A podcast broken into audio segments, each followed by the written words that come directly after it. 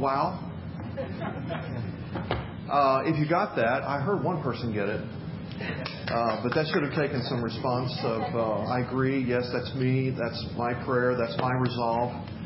Um, I refuse. No more pretending, no more going through the motions, no more status quo, no more empty prayers. I refuse to do that kind of church game thing. And I'm going to be a man of God. I'm going to be a woman of God. I'm going to be a part of the church of God. Thank you, Jerry. Uh, my name's Scott. I'm one of the pastors here. We're glad that you come and uh, you're worshiping with us. Uh, what's God already saying to you? How are you already being touched or impacted or shaken? Because we've already done some pretty powerful stuff. I mean, just that last resolve. We can quit and go home right now if Jerry was articulating what's in your own heart. And of course, we can't do that just by good intentions. And so we were reminded of God's faithfulness. He's always faithful to come through when we're sticking our neck out and risking life for Him. It's by the power of His name, His person, that that kind of life can take place. Do you connect the dots when you're in a service like this and there are these various elements? I mean, James started off praying for you, praying for what are the wounds? What are the hurts? What are the, the things that are going on in your life that can challenge you moving forward? And so we've already asked God's grace upon you. Got those dots connected. You see where God's moving already in here and with you. Last week, uh, we concluded our service by inviting you to pray, and several of you did pray. Lord, would you make me bold? Make me bold for Jesus. Make me bold about who you are and all that you do in us and in this world. And then there was a second part of that prayer. And God, would you stretch out your hand? And would you heal? And would you touch? And would you help? And would you do special things for people that are outside the church, outside the faith? And we spent some time giving you that opportunity in here. And so I'm just curious, how did that play out for you this week? Is there any story to tell? And where'd you take that mic, Jerry? Here?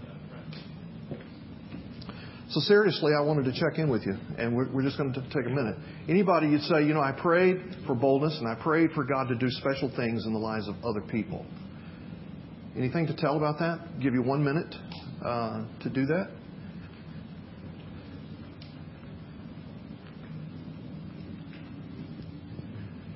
Todd. For walking back to me. Yeah. so, um, my prayer was for a coworker of mine. Uh, she's somebody that's been somebody for me to talk to during everything we went through with Hayden. Um, in the last year, she's lost her two children one through an accident and one through suicide. And I saw just the toll that was taking on her faith. She was really giving up, really struggling. And so I was really praying for her and going, okay, God, help me to talk to her. Help me to not let her give up. And um, saw her back at work, went up and talked to her, and just was asking her, how are things going? You know, what's going on? I've been praying for you. And she told me that uh, she had actually found a counselor who actually used to be a pastor and was helping her through uh, life healing choices. Hmm. And so I was like, hey, I've read that book. We've gone through a study at my church. If there's any questions, any way I can help. And it just opened up the floodgates of, well, I'm dealing with this I'm going on with this.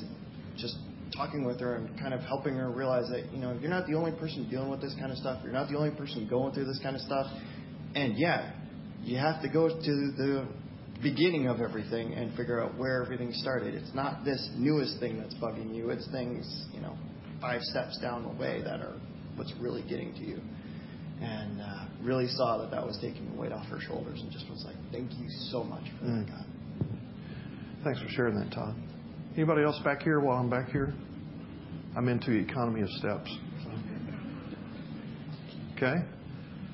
Anybody else back here? Yes, ma'am. Last week I prayed for God to give me boldness at, at work. And so um, I work at a children's hospital in the Starbucks. And so I was at lunch. I get my half an hour break where I don't have to talk to people. And uh, there was this uh, girl that came up, and I just felt like I needed to talk to her. And uh, her and her almost husband are going through some serious problems with their child who first needed to get a liver transplant, and now she has leukemia. And uh, their relationship is on the rocks. And I uh, was able to talk to her about my religion and uh, her uh, things that she was going through. And I asked if I could pray for her, and she's like, "Yeah, there's a lot of people praying for me." And I asked if I could pray for her right then. Mm. And That's bold. And she said no one ever asked to do that. And so in a Starbucks, I was able to pray for her. Mm. And I felt uh, a peace and calmness, and I felt that that's what really God wanted me to do for her. So. Thank you. God bless you for that. All right. Anybody else as I make my way up here? All right.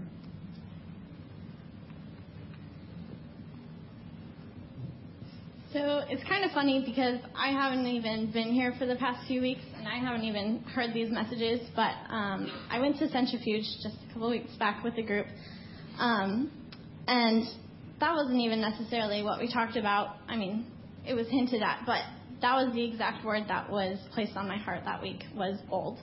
Um, and so that had been my prayer, um, especially since I was going to San Diego right after that and I was going to be going to an Invisible Children conference for four days. Um, it was my prayer that I would be bold to all those 700 people around me that are some of the most inspirational people you'll ever meet. But, you know, who knows if they know the Lord? Because um, it's not technically a Christian organization, and I didn't know um, what to expect. And then one of our first mornings, um, the founder of Invisible Children came out and he spilt his faith out in front of all 700 of those people and um, and those were the words he used too. It was bold. And so um, as we were going around with those 700 people, I was just we were asking for their stories. Um, and whenever someone asked me about mine, I had to be bold. And so um, and I was surprised to find, you know, how many people were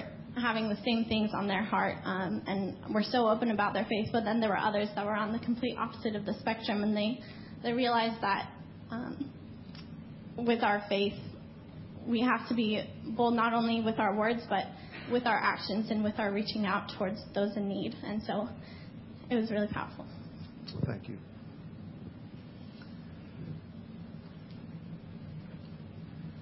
You say, Scott, what are you doing? Why, why do we talk about such things and you wander around the room and you're trying to see what's happening. It's because uh, this is the real deal. This isn't some kind of just ritual and religious activity that we engage in and you know we have a little religious hiccup and we feel better about everything and we go on into the week and it's kind of detached from God and spiritual things and then we come back and get a little uh, you know religious hit and, and lift. This is the real deal, 24 7 all the time. God at work in you, through you, around you, allowing you to see it, allowing you to participate in that. And so, what we're talking about over these days is being church, where that is our reality, where that is our life, uh, and not just some little religious exercise or game. And so today uh, we're taking that the next step as we're talking about being church. It's just a risky deal. And if it's not a risky deal for you, you don't have the real thing. Because it's always been risky for those who are really in it. Now, just to quickly remind us, when we're talking about church, I don't know what comes to your mind when you start thinking about church, but we're not primarily talking about buildings, we're not talking about institutions, we're not talking about pastors and offices and officers and all those kinds of things, which are not bad. We'll talk more about that later in the series. But we're talking about church as a movement. where God penetrated humanity in historical, verifiable ways. And there's been a wave, there's been movement from that ever since. And of course, that radical invasion into humanity was in the person of Christ, who was God Himself incarnate, clothed Himself with humanity and became one of us, died that atoning death, and then resurrected. Nobody's ever done that. It's one of a kind, unique, never to be repeated kind of thing. And men and women in the aftermath of that were so impacted and so transformed and so energized by that, uh, this thing exploded that we call church. And so, at its best, it's always been movement. It's always been this activity of God in the midst of humanity and not so much institutional building, hierarchical. And so, uh, what we've been highlighting for you in these last couple of weeks as we've been going through the book of Acts, A-C-T-S, fifth book in the New Testament, and I'm going to go there in a minute. We'll be in chapter 5 if you want to get ready for that. But what we've been highlighting is that uh, when this whole thing exploded on the day of Pentecost, and Peter preached a brief little message about uh, the resurrection of Jesus, pretty much just what I said, just in a few minutes. 3,000 people in one day became followers of Christ. Up to that point, there had been about 100 or so. And then a few days later, Peter and John are going to the temple at the time of prayer. They encounter this uh, begging guy on the side of the road, uh, right outside the gate, and they, by God's power, perform a miracle, and the guy is able to rise up and stand for the first time in his life. He's about a 40 year old guy, and now he can walk and move about. And he's never been able to do that his whole life. He was a well-known beggar there at the at the corner of the, the temple gate. And so all kinds of people saw this happen, and there's this big buzz, and everybody's going crazy. And Peter takes the opportunity to once again say what I just said about Jesus. God incarnated himself. He came and he was the anointed, died for our sins, resurrected. And we're told about 5,000 men. This is just a few days later. Began to be followers of Jesus. Now, this is all like about two months after the resurrection. So this is not some far removed, get everybody hyped up and manipulated about an event that nobody ever saw or ever heard about or could verify. This is like within two months of how this thing unfolded. And uh, as we continue to move through the book of Acts and the unfolding of this story, we're going to see that it, it brings about a whole lot of conflict, and, and basically for this reason. Rome was the power of the world at that time. And so almost everything that was a part of the known world was under the Roman Empire control and influence, including Israel. And Israel had kind of this little dance going on with Rome Rome valued this thing, this thing, Pax Romana, the peace of Rome. And they would, they would do a variety of things to maintain that peace. Sometimes they would just exert military force to do it, but sometimes they would do so in more negotiating kinds of ways. And so Israel was allowed a good bit of latitude to express their faith, and, and the Romans didn't care anything about Jewish faith. Didn't care anything about Jewish systems and hierarchies and all that kind of stuff. Uh, but they allowed that kind of stuff to happen because when it happened well, then they kind of maintained the peace. They were more likely to be responsive to Rome and pay taxes and do this kind of stuff. So they cut them a lot of latitude. But Israel has always had a history of being kind of tumultuous, and so every now and then they'd have to come in and squash down these little uprisings that would happen in Israel. And that's what's going on now. The followers of Jesus are getting so bold and so out there about the resurrection and the presence of God and the power of God. And you've got all these Jews that are, are, saying our, our Judaism is now being completed in Jesus, and the priest and the Sadducees, a council called the Sanhedrin, are going crazy over this. A, because they think it's going to so wreck the apple cart that Rome's going to come down crushing on them. And B, they're losing power and influence themselves amongst their people. And so uh, the apostles and at this point, there's either 11 or 12, if they've already added the 12th guy at this point. Uh, they're in the temple precincts preaching, teaching, talking about this. And we're told that large numbers are coming to faith and to Christ every day. And these Jewish leaders are so infuriated by that, they decide they're going to arrest the apostles. Now, it was all in this context, and that's where we were last week. That, you know, Peter and John get arrested, they get put in jail, they get out of jail, and they go back to the believers, and the believers don't hunker down. They don't start praying, oh God, protect us, oh God, keep us safe, oh God, uh, watch over us and don't let us be hurt or our, our families damaged or whatever. They pray, God, in the face of all this, make us bold. Help us not cower back from all that's happening in our culture, in our uh, religious community, in the government that surrounds us. And would you also stretch out your hand and heal people and perform mighty works and miracles? Bless people outside of the church so that they glorify you, so that they are drawn to you. And this is happening. And we're told that large numbers are coming to Christ day by day by day by day. Now, this has got to sound pretty foreign to you. It's pretty foreign to me, and I, I soak in this kind of stuff all the time.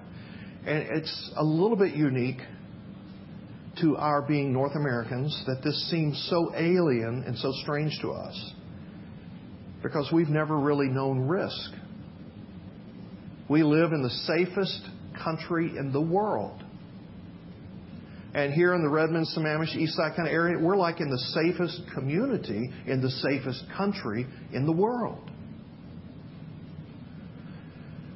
And yet, we often find our prayers spiced with requests that God protect us, that God keep us safe, that God give us traveling mercies on this particular trip.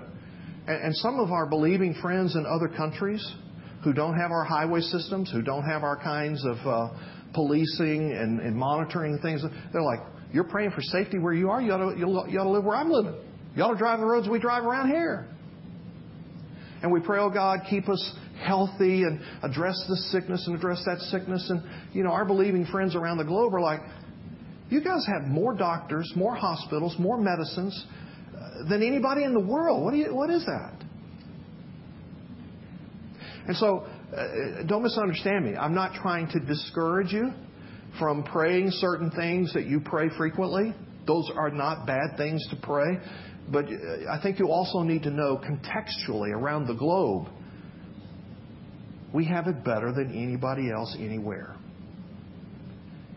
And because of that, we sometimes can forget, well, not sometimes, we almost all the time forget what's risk like? What's living boldly like? Because uh, a couple of the stories that you just heard about a little, little boldness there, you do that in some other countries, and you don't get to share about it next Sunday, you're in jail. You've had assets seized. You've had uh, family members ripped away. And so uh, we're not altogether aware and accustomed to this thing of what boldness can be like because we don't live in a context where we see that kind of thing happen. Here's the bottom line everybody is going to live somewhere forever. Everybody, after they die, and this world is no more and we are no more, is going to live somewhere forever.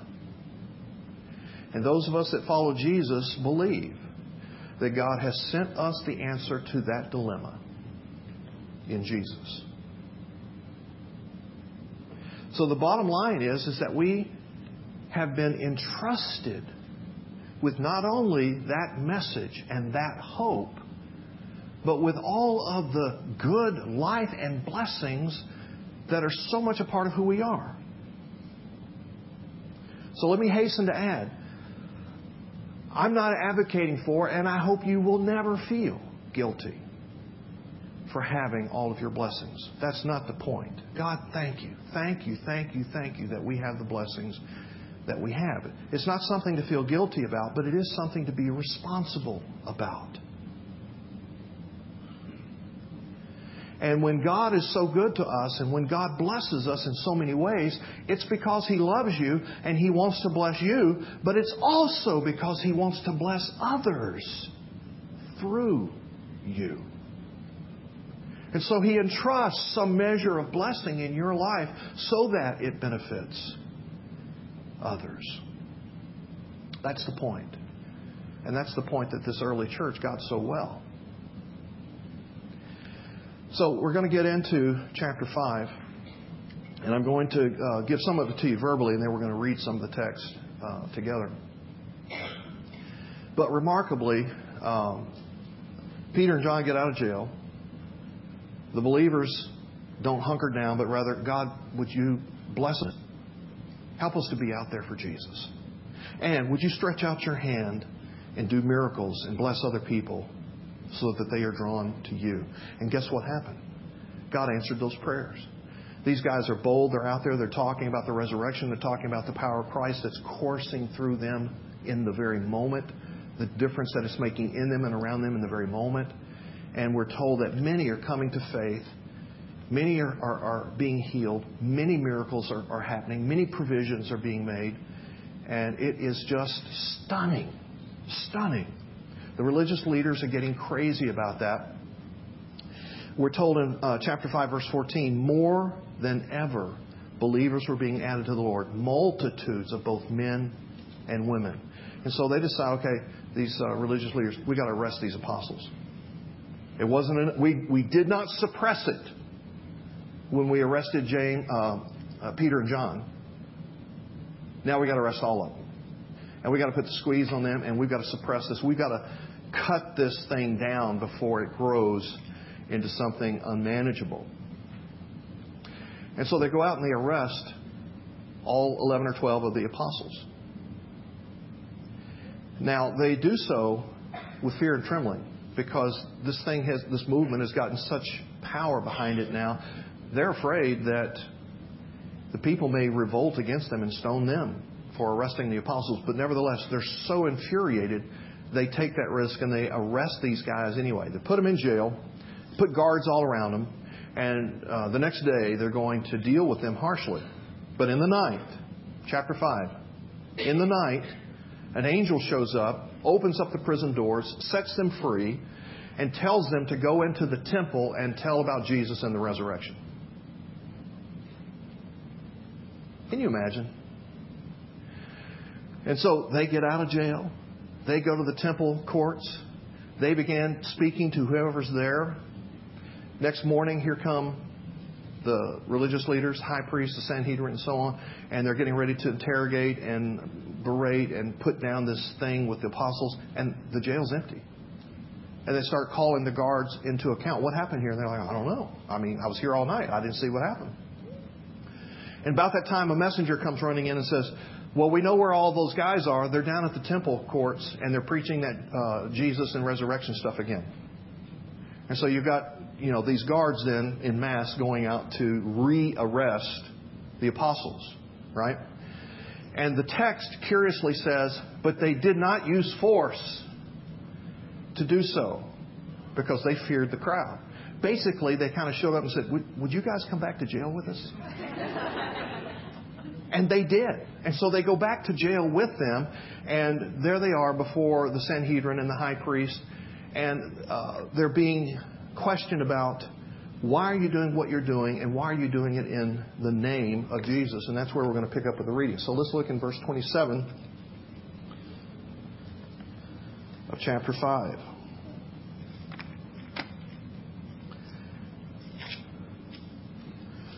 And when they had brought them, they set them before the council, that's the Sanhedrin.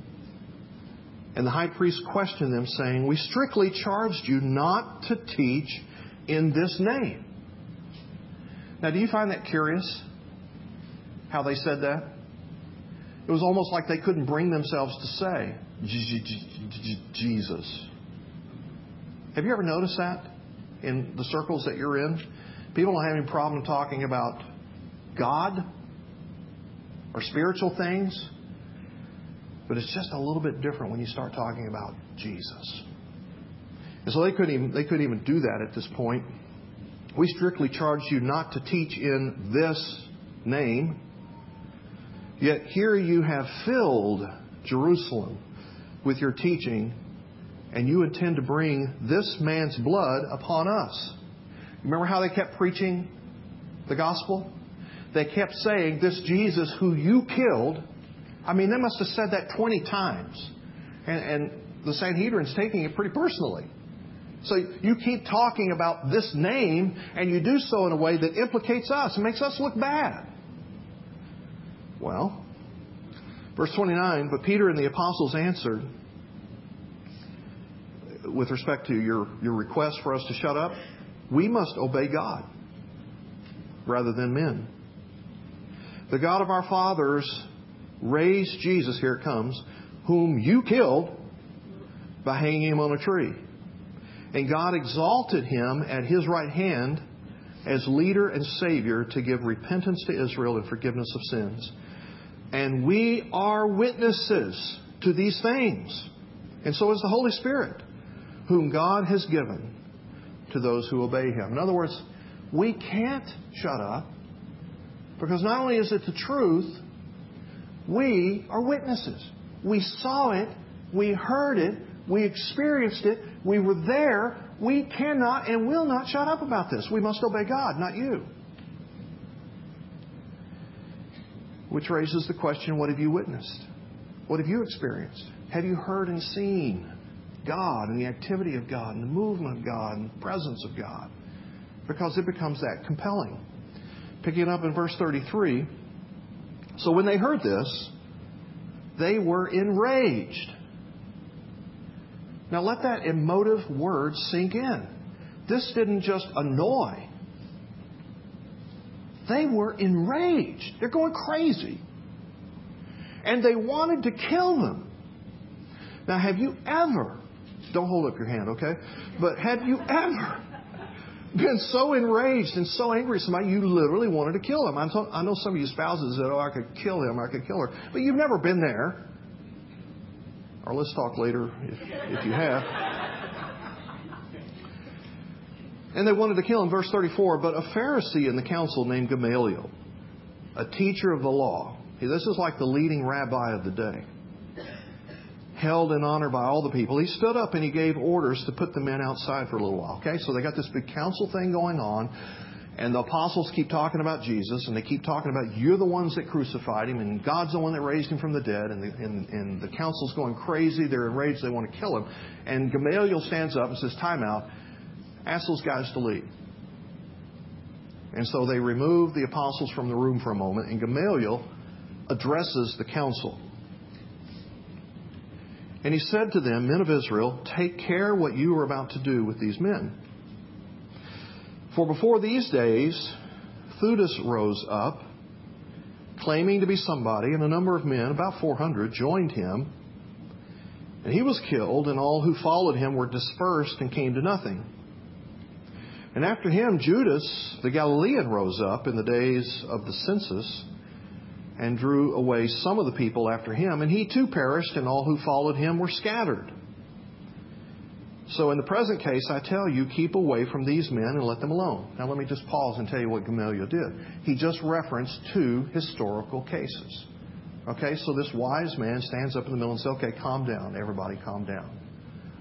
We don't need to kill these guys, and here's why. How many uprisings in years past have there been? There's a bunch of them. You remember Theudas? Nothing came of his. He had a few hundred for a while, and then it totally fizzled out and, and dissolved and went away. You remember Judas the Galilean, he said? And he's actually recorded in history. The census that uh, is referred to here was around 6 or 7 AD. So Jesus was uh, a young child at this point. And, um, you know, every time Rome does a census, it's for the purpose of getting more accurate records for taxation. So people are going to lose money every time there's a census because taxation is going to be more effective. And uh, Judas the Galilean, this is not Judas Iscariot, another guy, Judas the Galilean stands up and says, No, I'm not going to go through this.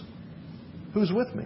And hundreds of people began to follow him, and those followers of Judas the Galilean began to be referred to as zealots. You ever heard of them? So by the time Jesus is an adult and he's conducting his ministry, the zealots are one of the groups that he has to contend with. And in fact, one of his early disciples, one of the first 12, was not Simon, also called Peter, but Simon the Zealot. And so Gamaliel is saying, listen, these uprisings, they've come and they've gone. Uh, and, and, here's the deal. Uh, verse 38. So in the present case, I tell you, keep away from these men, let them alone. For if this plan or this undertaking is of man, it will fail. You won't have to do anything, it'll go away. But if it is of God, you will not be able to overthrow them. What a statement. You might even be found opposing God. So they took his advice. Now, they're still pretty hot headed, right? So they decided they're not going to kill the apostles, but they didn't take his advice fully. So they took his advice, and when they had called in the apostles, they beat them New American Standard, NIV, other versions give you the more literal word, flogged them and charged them not to speak in the name of Jesus. And then they let them go. Now, you've got to allow your mind to picture what just happened. These guys have been a part of this powerful movement. God's been working and moving, and there have been miracles and mighty works, and, and thousands of people have been turning to Christ. The church is exploding. This exciting day is upon them. They are now arrested for this, threatened with their life, but now flogged. You know what flogging is? We've talked about that a lot with Jesus. A whip with several leather strips attached to it and with each leather strip attached to them pieces of bone, glass, and metal. And with the laying of every blow of the whip, every one of those leather strands cutting into a man's back and opening that, and then with the recoil of the whip, the metal, the glass, the bone ripping, it was brutal. Brutal. And these men were undergoing a flogging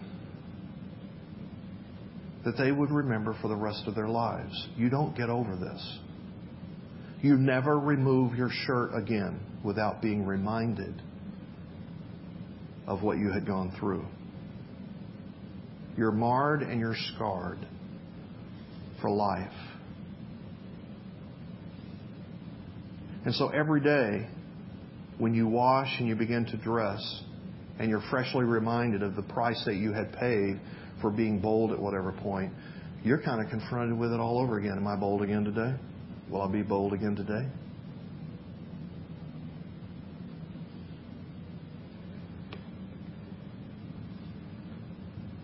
They were possessed of the reality that Gamaliel got. If the movement is of God, you won't be able to stop it. So flog away.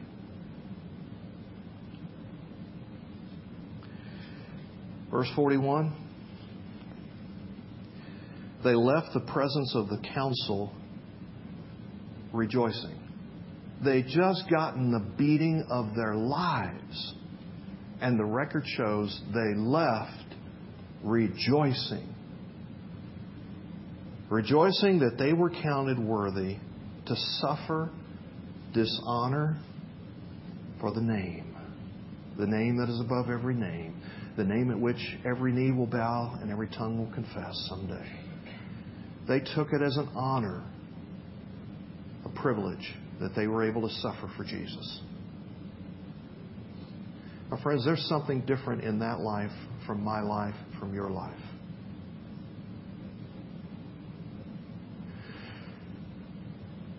If they just mentioned flogging to me, I'd been doing a double check on how much of this do I really believe? How much of this will I really, you know, persevere with? How much of this will I really move forward with? Just the mention of flogging, much less showing me the whip or feeling that whip.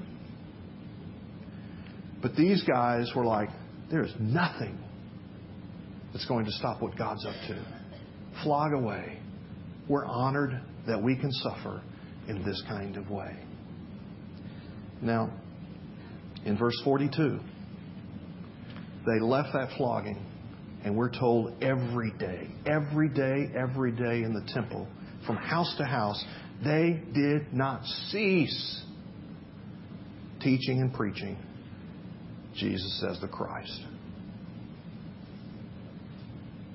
And Gamaliel got it right. If God's in this, it's just going to keep on. And we better watch out or we'll be opposing God. Now, at the risk of our seeming a little silly to believers around the globe, let me call for us to take some baby steps with, resp- with respect to uh, risk. Because we're not risky people, we're not bold people. We, me, so, would we dare take some baby steps toward boldness? And the first thing that I want to recommend or suggest to you is this that bold looks like deciding to say something when it would be easier not to say anything.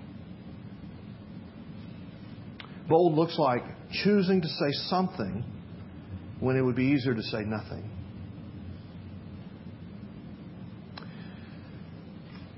Case in point, uh, I've got a, a friend who has this regular habit. He meets somebody that's new to the area. Maybe they just moved to the Northwest from another part of the, of the States. And uh, he'll say something like, Well, welcome to the Northwest. I'm glad you're here. Uh, you know, there's a lot of change that happens when you move from one part of the country to another part of the country. And so I, I, I know, because I've done that, uh, you're probably undergoing a lot of change. And one of those things that's uh, sometimes really difficult to change is, you know, where am I going to now connect with a church and experience of God and things like that? And um, the person will normally respond, "Oh, well, I'm really not that religious, so that's not that big of an issue for me." And and this guy will say, "Oh, that's okay. My church is filled with people who are not that religious, and they're finding a very meaningful connection with Jesus, and I'd love for you to come with me sometime." Now, how easy would it have been for him not to say anything when he finds out somebody has newly moved to the area? But instead, he chooses to say something. Bold also is taking advantage of opportunities that present themselves. Taking advantage of opportunities that present themselves. For example, I've got another friend who I've heard him do this numerous occasions he'll notice that somebody has on a piece of jewelry or they'll have some tattoos or some other kind of indicator of religious symbols. And he'll always ask them about that. What does that mean to you that you wear that? Or that you got those tats? And so he came upon a, a woman one day who had a beautiful turquoise and gold cross. And after they had done whatever business they were doing, he then commented, Boy, that's a, that's a beautiful cross that you're wearing. Is there a story behind how you acquired that? And she was an antique kind of person, loved to go to these small little towns and these little antique shops and whatever. And she'd found it in one of those shops, and she was just taken by how beautiful it was and was glad to be able to get it. She wears it off and that kind of thing. And he says, taking advantage of the opportunity, you know, when, when you're able to get something old like that, do you ever wonder who wore it before you? What was their story? What did that cross mean to them? Because, you know, in, in olden days, people would wear crosses as a way to remind them of how important Christ is to them and the forgiveness that they have by Him. And she's like, oh, no, I'm not really that religious. I, I don't even think about those kinds of things. Um, and my friend said, well, maybe you'd like to come to church with me sometime where we can think about those things, maybe have a, a meaningful conversation. It could be important to you. Taking advantage of opportunities. Bold also looks like creating opportunities. I have friends, some of you are, are those that have prayerfully and strategically decided what fitness club you're going to work out in because of the relational opportunities it gives you, what social circles you're going to be involved in. You create opportunities to build friendships and to be bold about who Jesus is in you. And I wonder if we can take steps in those directions. But before I close, and I, am just about to, see, if you're our guest today and you're not really sure about Jesus and you're kind of here investigating things and you wonder about spiritual things sometimes and, and you've come in and you've taken a risk just to be with us, or maybe you're listening to this online at another time, uh, first of all, thank you for the time and for the thoughts, for the risk. But secondly, I know what you're thinking. Some of you are going, you know what? Everything that guy talked about today, that's the stuff I hate about Christianity. Why do they always have to be out there about Christianity? Why can't they just keep that stuff to themselves? And the good news for you is that most of us do. See, you already work with people, socialize with people all the time who claim to be Christian, and they've never let you know that. You don't know how good you have it. But seriously, the reason why that feels so negative to, to so many of us is because the church has not been very good at being the church. I mean, if we had known these guys from the fifth chapter of Acts, we would have been impressed. We would, and, and they're common people. They weren't like impressive people, but they had so engaged Jesus that impressive things were happening in them and to them and around them. I mean, they're the kind of people we would have wanted to work with or to hire because of their integrity and because of their honesty and because of their diligence. They're the kind of people that we would like our children to marry their children because of what it would mean to the stability of their family and our grandchildren and so on like that. I mean, we would have been taken with these people. And whatever has happened through the years with the movement so that the church gets derailed and distracted and institutionalized and, you know, frankly, kind of sickly, all I can do as a representative of the church and ministry is say, I'm sorry. I apologize. Because we have messed it up a lot through the years. But there has always been a remnant of those who got it and got it well and Jesus did stuff in them that was so winsome and full of life and so invigorating and so inviting. And what we're talking about today is being that kind of people. That if we actually became that, you'd love hanging out with us. And so I apologize and I also thank you for taking a risk on being with us today. Let me wrap this up for those of us that God's stirring about this kind of thing today. It's a decision time. Would you make a decision? Will you build your life on Christ? We've been saying this for the last three weeks. Building our life on Christ is not Christ plus my career, Christ plus my finances, Christ plus my security, Christ plus whatever. It is building it upon Him, His person, our relationship, His mission, his purposes. Would you build your life on that? Would you hear Gamaliel's words and be encouraged? If God is up to this, nothing can stop it. This is where God is. This is what God's going to bless and empower and anoint.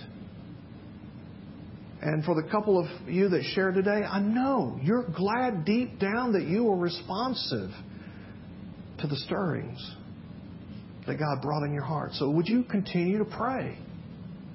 God, make me bold. Help me not be paralyzed by my fears that something negative is going to happen to me if I really follow you with a whole heart.